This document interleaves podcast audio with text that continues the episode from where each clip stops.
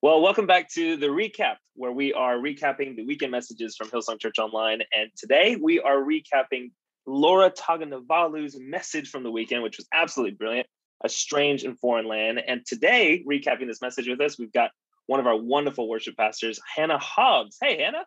Hi, how are you? I'm doing great. How are you doing? Very well, thank you.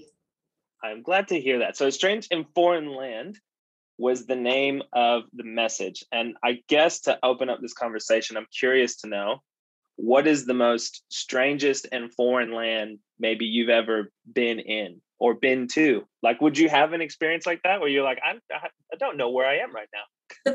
I mean, the first thing that comes to mind, and this is not that strange, but is Bali. I love Bali. It's a strange foreign land compared to this the land that I grew up in. And so sure it's my go-to holiday place. It's not that strange, but no, not strange, but it's foreign to you. It's foreign, yes. So what, like you know, the whole message was about what do you do, you know, when you're in a in a in a foreign land. So what do you do when you're in that foreign land? Like, do you have staple stuff, you know, that you kind of be a part of? Oh, absolutely. Are you talking about Bali? Oh yeah, hundred percent. Oh, great. Okay, yeah. I mean, I ride a scooter, and that's something I never do here, but there all the time. Does it does it ever inspire you to like get a scooter and maybe take up that kind of life here in in Sydney? My husband and I, on our, one of our first few trips, we actually fully entertained the idea of getting a scooter, and then kind of looked into it, did a bit of research. Quite dangerous, so not doing it. that's a fair look. As as long as you do your research, I guess that's a fair place to like end up on that decision. Yes. Yeah, very much so. So the, the thing is, you're not too unfamiliar with this kind of space, hey, because you've been doing something with Worship and Creative Conference, uh, Hello with Hannah as well. Yeah. And so you've kind of been unpacking sort of things with you. So here's here's a good question for you. What's been what's been one of your favorite? You know, if you kind of look at uh, uh, the message itself, what would be a question that you would actually ask Laura herself? Like, what what do you think would be a question worth asking Laura? Yeah, it's interesting. I think because the thing that stood out to me about this message was it was it's timely. Like it, she spoke into the season that we're in as a planet, but also within our church and the church.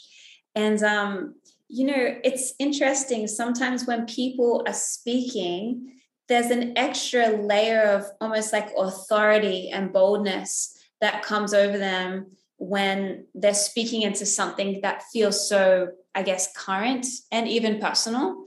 And so I, I guess I'd want to say to her, could you feel that on Sunday? Because I watched the chat right. people talking about, wow, you know, this is really a word for now. This is exactly what we need to hear at this point in time.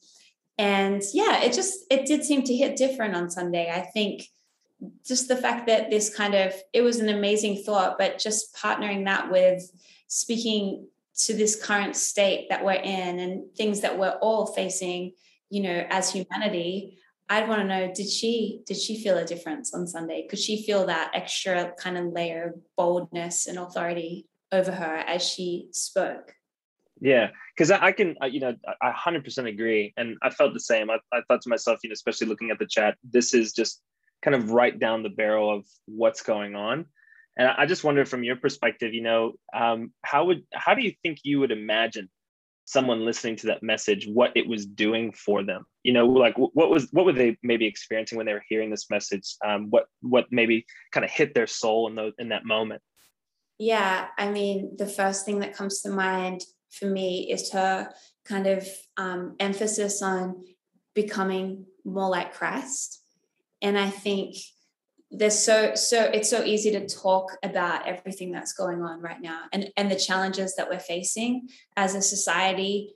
But for her to she she kind of says we know why. We know we get the heart of where we need to go and why but how do we do it? And like her first kind of thought just speaking into um, our, our responsibility as Christ followers to become more like him, to grow into becoming more like him, to be like him.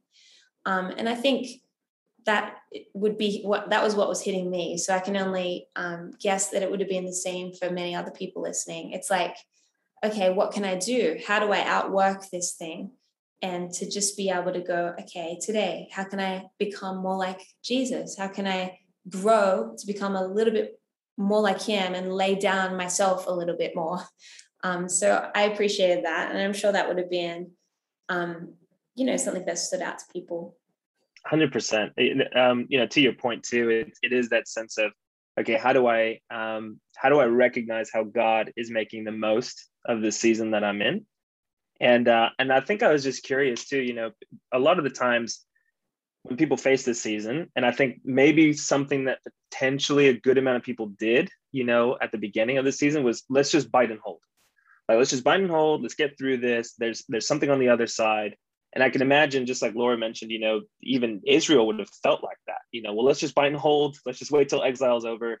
Yeah. But then out comes this scripture where God says, "I want you to to build, and I want you to be fruitful." And I'm just wondering, maybe from your experience, or or you know, um, maybe you yourself have experienced this. You know, how do you actually help someone make the most of a season that they thought they could just bite and hold? Mm, it's such a good question. I think, you know, it's a part of what I would call like maturing and growing in maturity in Christ. As a younger person, you know, like the obvious example that comes to mind for me is like before I had children, I have two kids now. And before that, people would tell stories about what it's like to have kids and how crazy it is and how amazing it is. But you cannot really comprehend what that is like until you experience it. And then when you do, you're like, oh, I really should have listened even harder back then when people were sharing stories. But until you're in it, I don't think that you can really develop that muscle, that that ability and capacity to fully comprehend what that means. And I think in a similar way, as you mature in Christ, as you grow and you face different challenges, you know, it is so, um, it comes as a shock sometimes. And it almost feels silly to bring it up. You're like, oh, I'm facing this thing. I've heard people talk about this difficulty or this challenge before, but I've never been through it. And my encouragement to people is to like almost return to the basics of our faith in, in following Christ. It's like, okay, it requires faith, it requires trust, it requires that ability to, yeah, like strengthen your your your muscle that sees beyond what you can see right in front of you. Um, and that really is the essence of our faith, our Christian faith and our Christian walk. It's about trusting in a God that we can't necessarily see physically right in front of us. And so, yeah, I don't know, it sounds simple, but my encouragement to people when it comes to building and pushing through those um, difficult times where you thought you could just hold, but in fact, it requires action and sowing, um, is to activate that faith muscle that does exist within all of us and to believe for what we can't yet see yet. And yeah, it's a it's a funny thing though. It's so simple. But I've been a Christian over 20 years. And sometimes I have to just remind myself, where's your faith? Where's your faith? You know? Yeah, yeah, the, the importance of having that and exercising that muscle. And um, you know, like you said, it you know, even even Laura's exhortation was this sort of call to action, you know, in the midst of and um, you know, one of the things that she mentioned alongside of that call to action was this idea of doing it for the next generation. You know, how important it was to think about the next generation. And and I, I just wonder from from your perspective, what you've seen being part of our church or just being able to see the church, how how would you describe the importance of being externally focused when it comes to that building? Because there's one thing to kind of give all that energy that you're talking about to build something for you to experience but but maybe it's something different to actually be doing that for someone else. And, and I, I don't know how you would describe that or how you would you would even pinpoint that feeling. Yeah i i just would describe it like an internal shift of focus. And just quickly i remember standing on a in a ministry time once in church. And to be honest i was waiting for someone to come and pray for me. Um, and i was waiting a long time. And i think somehow I, I got missed. And i felt at that kind of conviction of the Holy Spirit go turn around and pray for another person. And wow. it sounds so simple, but it, it really was like a memory that I can't get rid of because, again, it's that maturity thing, right? Like you turn your focus. And I think that's what helps us get through these strange and unusual times is if we're all like, you know, focusing in on ourselves and our, our own challenges or even good things it's hard to get momentum. But when you turn around, offer a helping hand, pray for someone else, um, send an encouraging message or a gift or whatever it might be, but just get your eyes outward. Um. I think it helps us as well. I guess it kind of is a selfish thing in a sense, but it helps us stay healthy and stay um, functioning the way that we're created to function. Um, yeah. Yeah. Now, so, you know, in, in that conversation, you know, with Laura and, and her, her message, um, you know, she, she, again, she, she mentions that idea of, oh, you know, you've got to build and you got to plant. And even that scripture itself describes, you know, building a home in the midst of exile and that sort of thing.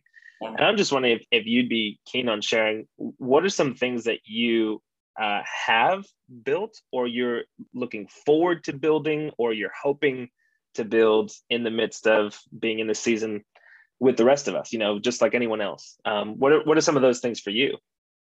Yeah, I mean, so for me personally, um, I love to write songs of worship, and I know our, our church, Hillsong Church, is kind of known for it. We um, have that mandate to, you know, send out the sound of worship and kind of help play a part in crafting that. And for me, this season, which has been kind of known for its restrictions, um, what's been really special is just to be able to dig away and and write songs about Christ and worship songs.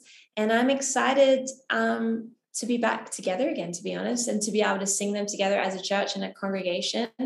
Um, so that would be a big one. I'm excited to be in community again soon mm. and just to be with friends and share a meal together um, some of the simple things. I'm excited for my family to get to be in church again soon.